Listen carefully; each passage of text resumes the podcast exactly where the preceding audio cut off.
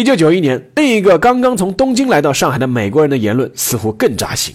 他说：“看上去日本结束二战已经五十年了，可是上海好像昨天才结束战争。”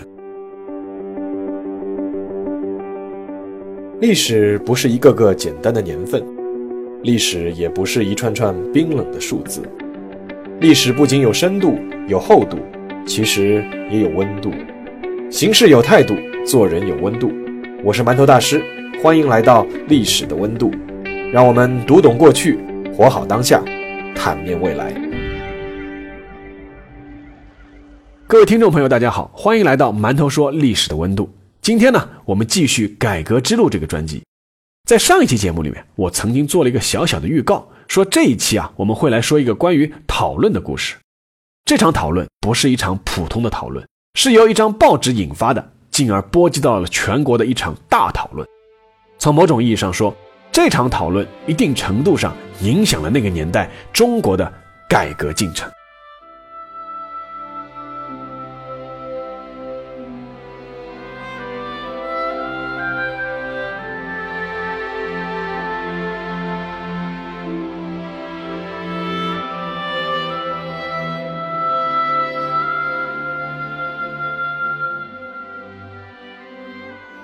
时间回到一九九一年二月十三日，那天呢是农历的小年夜。时任上海市委机关报《解放日报》党委书记兼副总编辑的周瑞金，把市委研究室的施之红和评论部副主任林和请到了一起，说是要开个小会。按照惯例，每年的农历大年初一，周瑞金都会在《解放日报》的新事说栏目上写一篇小的言论文章，但是。如果只是要写一篇小言论的话，是没有必要把施之鸿和林和请到一起开会的。果然，三个人碰面以后，周瑞金就提出要三个人一起写几篇大的署名文章。周瑞金提了一个总的大方向和写这个系列文章的初衷，就是新的一年呢是辛未羊年，按照中国人十二年一轮回的观念，又回到了一个新的历史交替点上。十二年前的一九七九年是中国改革开放的元年。当然，在这个时间点，周瑞金要亲自牵头组织这样一系列的署名文章，肯定是有他自己更深层次的思考的。经过两天的紧张撰写、推敲、修改、编辑，在一九九一年二月十五日，也就是辛未羊年的正月初一，《解放日报》的读者拿到手里的报纸头版是这样的：头版的半个版。刊登邓小平与上海市委市政府领导迎新春的新闻报道和大幅照片，下半版加框出现了一大篇文章，题目是“做改革开放的带头羊”。这篇文章开头这样写道：“亲爱的读者，当我们称颂三阳开泰之际，当我们互助吉祥如意之时，您是否想到，我们正处在一个意味深长的历史交替点上？”这篇文章的作者署名是黄甫平。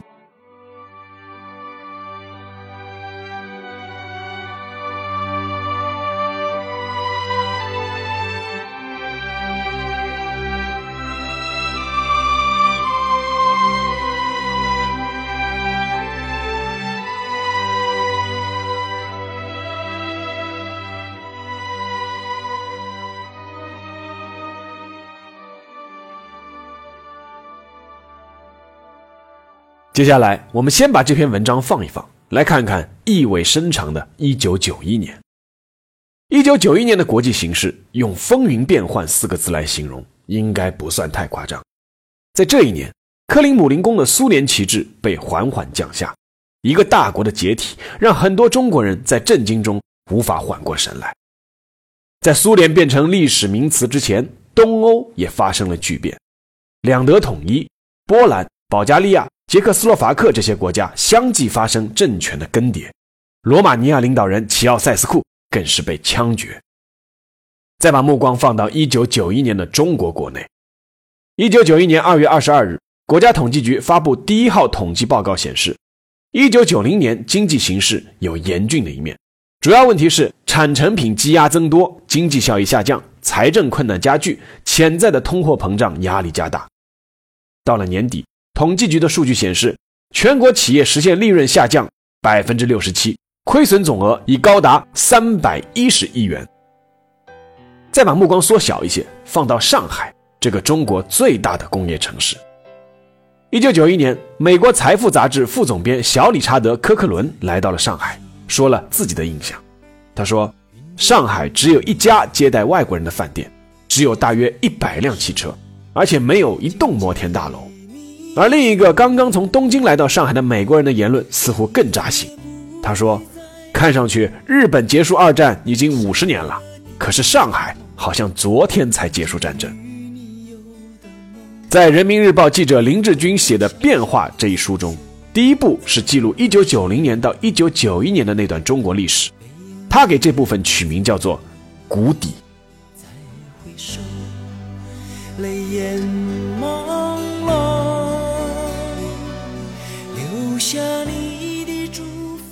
而就在这个谷底之年，八十七岁的邓小平来到了上海。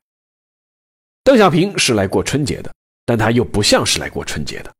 一到上海，他就去了很多企业和工厂考察。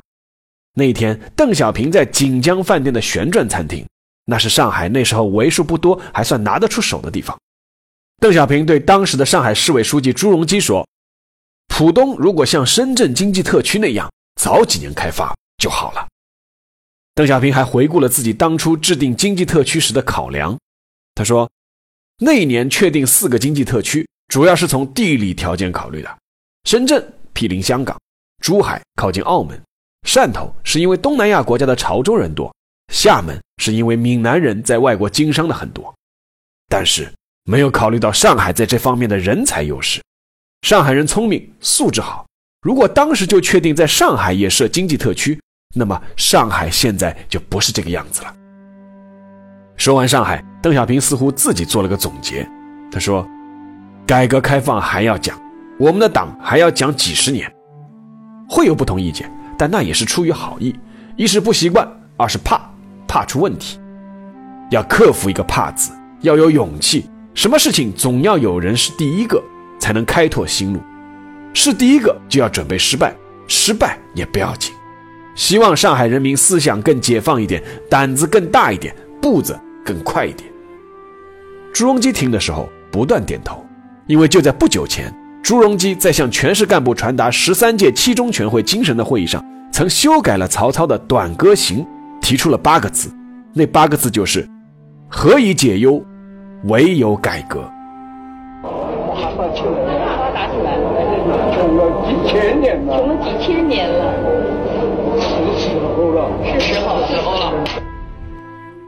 有时候一件事要反复强调。那多半是因为遇到了不小的阻力。一九九一年二月十一日晚上，上海市委一位领导把周瑞金叫到了自己在康平路的家里，他拿出邓小平视察上海的谈话材料给他看。看了邓小平的那些讲话精神，周瑞金回忆自己当初的感觉是深受触动。他后来自己回忆说，实际上邓小平同志已经感到，在当时国际大形势和国内政治气氛下，如果不坚决推动改革开放，不加快经济发展，再走封闭僵化的回头路，中国是没有前途的，中国人民是没有福祉可言的。周瑞金理解邓小平的担心，因为身处一九九一年，不要说在党报担任领导工作的他，恐怕普通读者对当时的舆论氛围也都有所感受。在当时的国内媒体报道中，已经出现了这样的一些比喻，比如说，经济特区是和平演变的温床。股份制改革试点是私有化潜行，企业承包是瓦解公有制经济，而引进外资更是被称为甘愿做外国资产阶级的附庸。在一九九一年，如何预防和平演变是一个重要的任务，但是不知道为何，改革开放却被悄悄腾挪到了他的对立面。周瑞金回去以后，自己决定。作为当初延安时期的中央机关报，后来又成为上海市委机关报的《解放日报》，在这样的一个历史节点上，应该发出自己的声音。周瑞金的三人小组在署名黄甫平的文章《做改革开放的带头羊》中，有一句用来收尾的话是这样写的：“愿辛未年以名副其实的改革年而载入史册。”至于这篇文章为什么要用黄甫平作为笔名，周瑞金多年后的解释是：很多人把黄甫平解释为黄浦江评论的谐音，那这并不错，但又不仅仅是这个意思。从更深层的意思来说，这个“黄”字，按照我家乡闽南话的念法，是与“凤”字谐音的，而这个“辅”呢，是我们在那边读成“辅佐”的“辅”，那我选这个“辅”呢，就是有辅佐的意思，那就是奉人民之命辅佐邓小平。那时候，周瑞金自己也没有想到，这篇文章以及后续文章会引起一场轩然大波。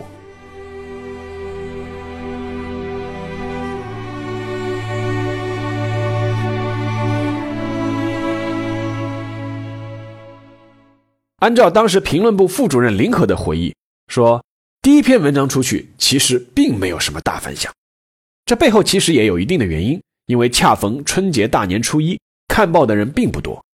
林和还记得这篇稿子连当天本报评报的好稿都没有获得。林和可能不知道的是，其实这篇稿件刊登以后，已经引起了一些人的注意，包括每天都要读报的邓小平。暴风雨来临之前。有时就会有短暂的平静。一九九一年三月二日，时隔两周之后，以黄甫平为笔名的第二篇评论文章又在《解放日报》出现了。这一次的题目是“改革开放要有新思路”。这篇文章中提出了，解放思想不是一劳永逸的，我们要防止陷入某种新的思想僵滞。与第一篇文章相比，进入深水区的第二篇文章直接触碰到了当时最敏感的一个话题。那就是，我们不能把发展社会主义商品经济和社会主义市场同资本主义简单等同起来，一讲市场调节就以为是资本主义。第二篇文章一出来，各界的关注一下子就上来了，但很多人还摸不准路子。他们问：解放日报哪儿来那么大的胆子？背后是不是有什么人？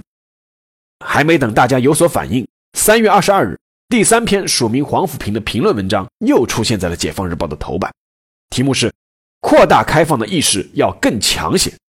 文章强调，必须要有一系列崭新的思路，敢于冒点风险，做前人没有做过的事。四月十二日，第四篇“改革开放需要大批德才兼备的干部”也见报了。至此，《解放日报》以两周一篇的速度，在头版刊登了四篇署名黄甫平的评论文章，各方的关注迅速升温。三天以后。第一篇批判黄甫平的文章，在北京的一本叫《当代思潮》的杂志上发表了，题目是“改革开放可以不问姓社姓资吗？”文章里有一句话，看得周瑞金是出了一身冷汗，因为他觉得这句话不应该是在说他自己本人。那句话是：“有人确实把改革开放引向了资本主义的邪路。”也就是在这之后不久。原本已经定下来要调任香港大公报总编辑、已经买好机票的周瑞金发现，自己的调动卡住了。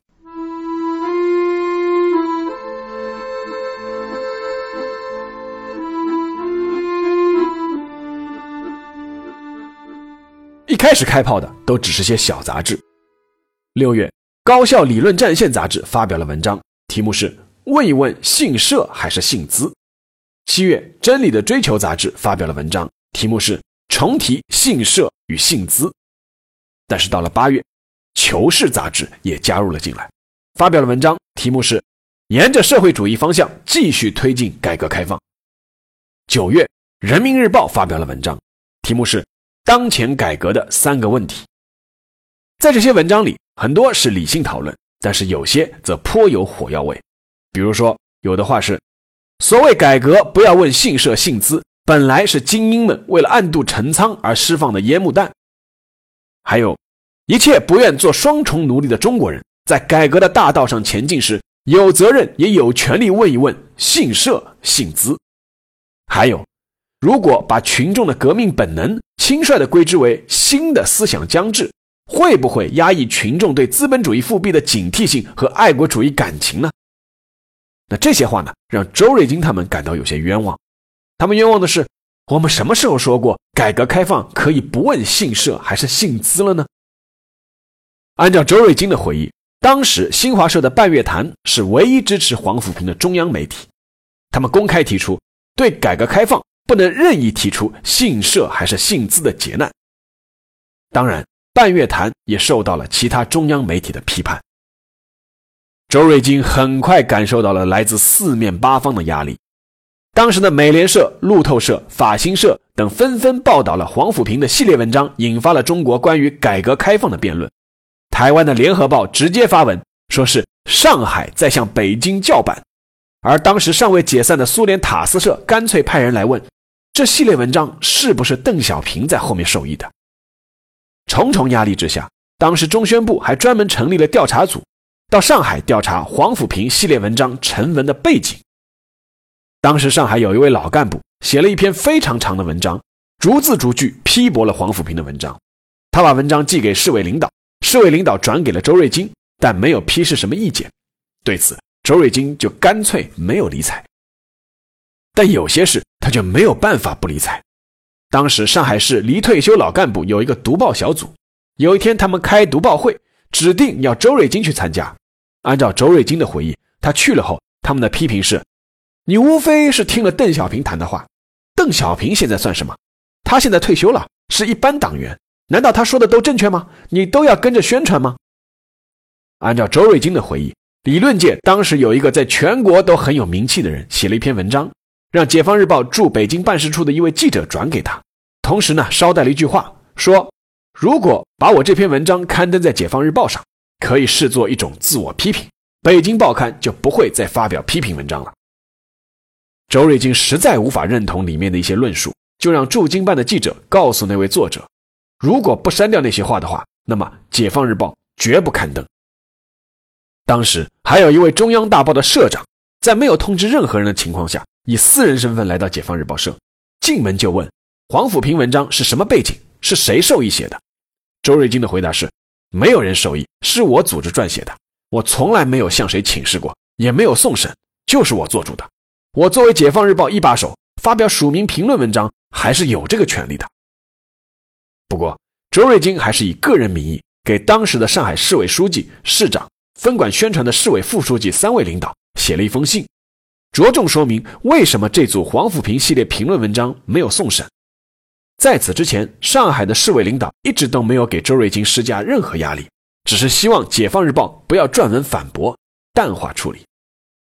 周瑞金在给领导的信中说：“按照历年的惯例，党报的社论、重要的评论员文章应该送审，但是并没有规定署名文章、署名评论也要送审。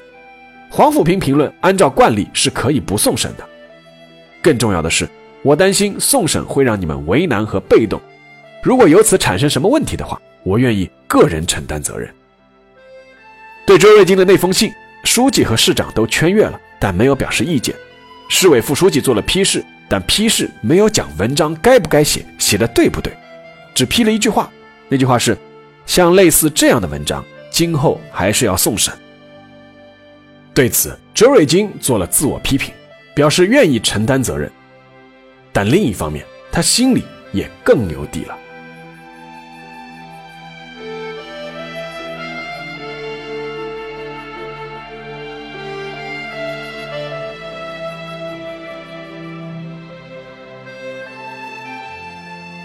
周瑞金的底气更多的是来自其他渠道的反馈。当时的上海市委宣传部副部长刘吉就一直在给周瑞金打气。他说：“有人说我是你们的后台，可惜啊，你们写文章时我并不知道，当不了后台。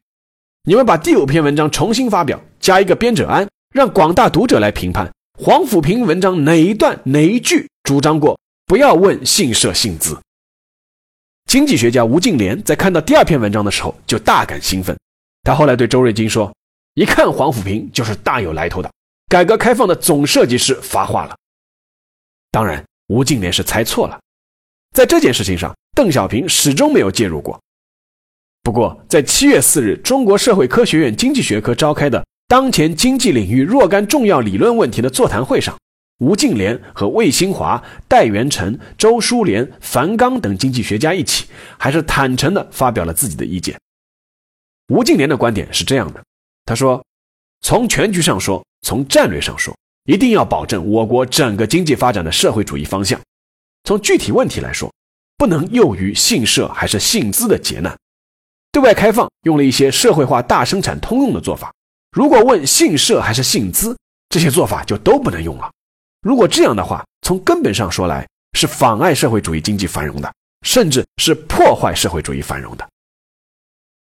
除了专家的意见让周瑞金感受到鼓舞的，还有普通读者的心声。他回忆，每逢文章发表，都会有不少读者打电话到报社询问文章作者是谁，并纷纷表示读了这些文章很有启发，有助于进一步解放思想、认清形势、打开思路、坚定信心。解放日报驻京办事处当时也接到很多电话，有的打听文章背景，问是不是传达了邓小平同志的讲话精神，还有的表示。这些文章以加大改革分量为主旋律，说出了他们的心里话。黄甫平的系列文章在各省市之间，当然也引起了巨大反响。在互联网在中国还没有出现的年代里，全国不少省市自治区驻沪办事处人员都接到当地领导人的电话，要求收集全部黄甫平的文章，有的还派出专人到上海来了解发表背景。时任新闻记者杂志主编的魏永贞。是黄甫平的坚定支持者，他不仅自己撰文，还拒绝刊登一位老干部写的批判文章。他回忆，当时上海有四位局级干部前往某省办公室，省委书记接见他们的时候，开口便问关于黄甫平的文章。没等上海来的干部回答，这位省委书记已经口若悬河，滔滔不绝地列举黄甫平的种种观点。最后，这位省委书记总结说：“都是我的心里话。”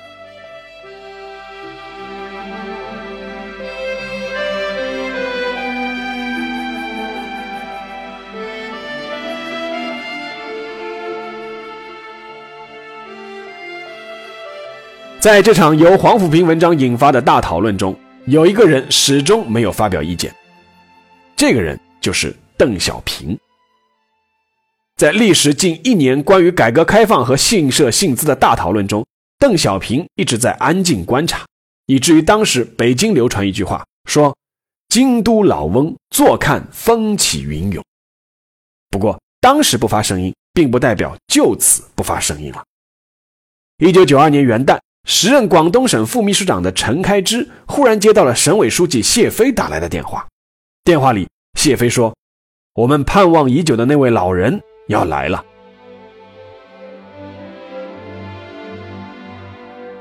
一九九二年一月十七日，一列没有编排车次的专列，在十四大即将召开的前夕，载着八十八岁的邓小平和他的家人从北京开出，向南方驶去。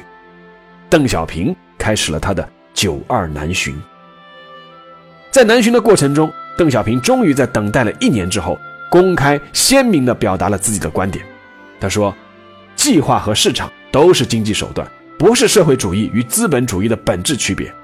判断改革开放姓社姓资标准，应该是主要看是否有利于发展社会主义生产力，是否有利于增强社会主义国家的综合国力，是否有利于提高人民的生活水平。”他还特别强调指出，现在有右的东西影响我们，也有左的东西影响我们，但根深蒂固的还是左的东西。右可以葬送社会主义，左也可以葬送社会主义。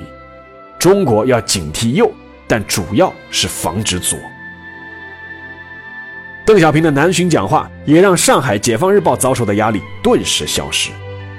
一九九二年夏天。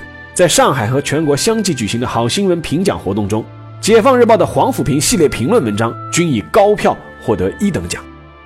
不久之后，周瑞金调任《人民日报》担任副总编辑。在很多年以后，回忆当年的黄甫平系列文章经历的风风雨雨，周瑞金会用一句话来总结。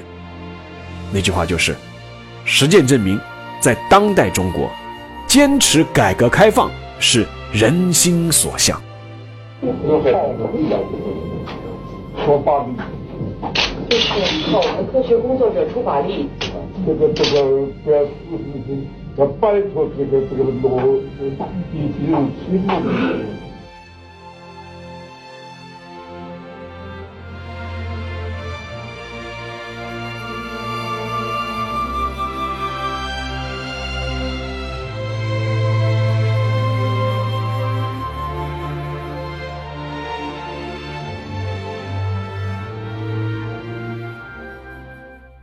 好了那么今天的馒头说就不说什么了，那个正文里面都说完了。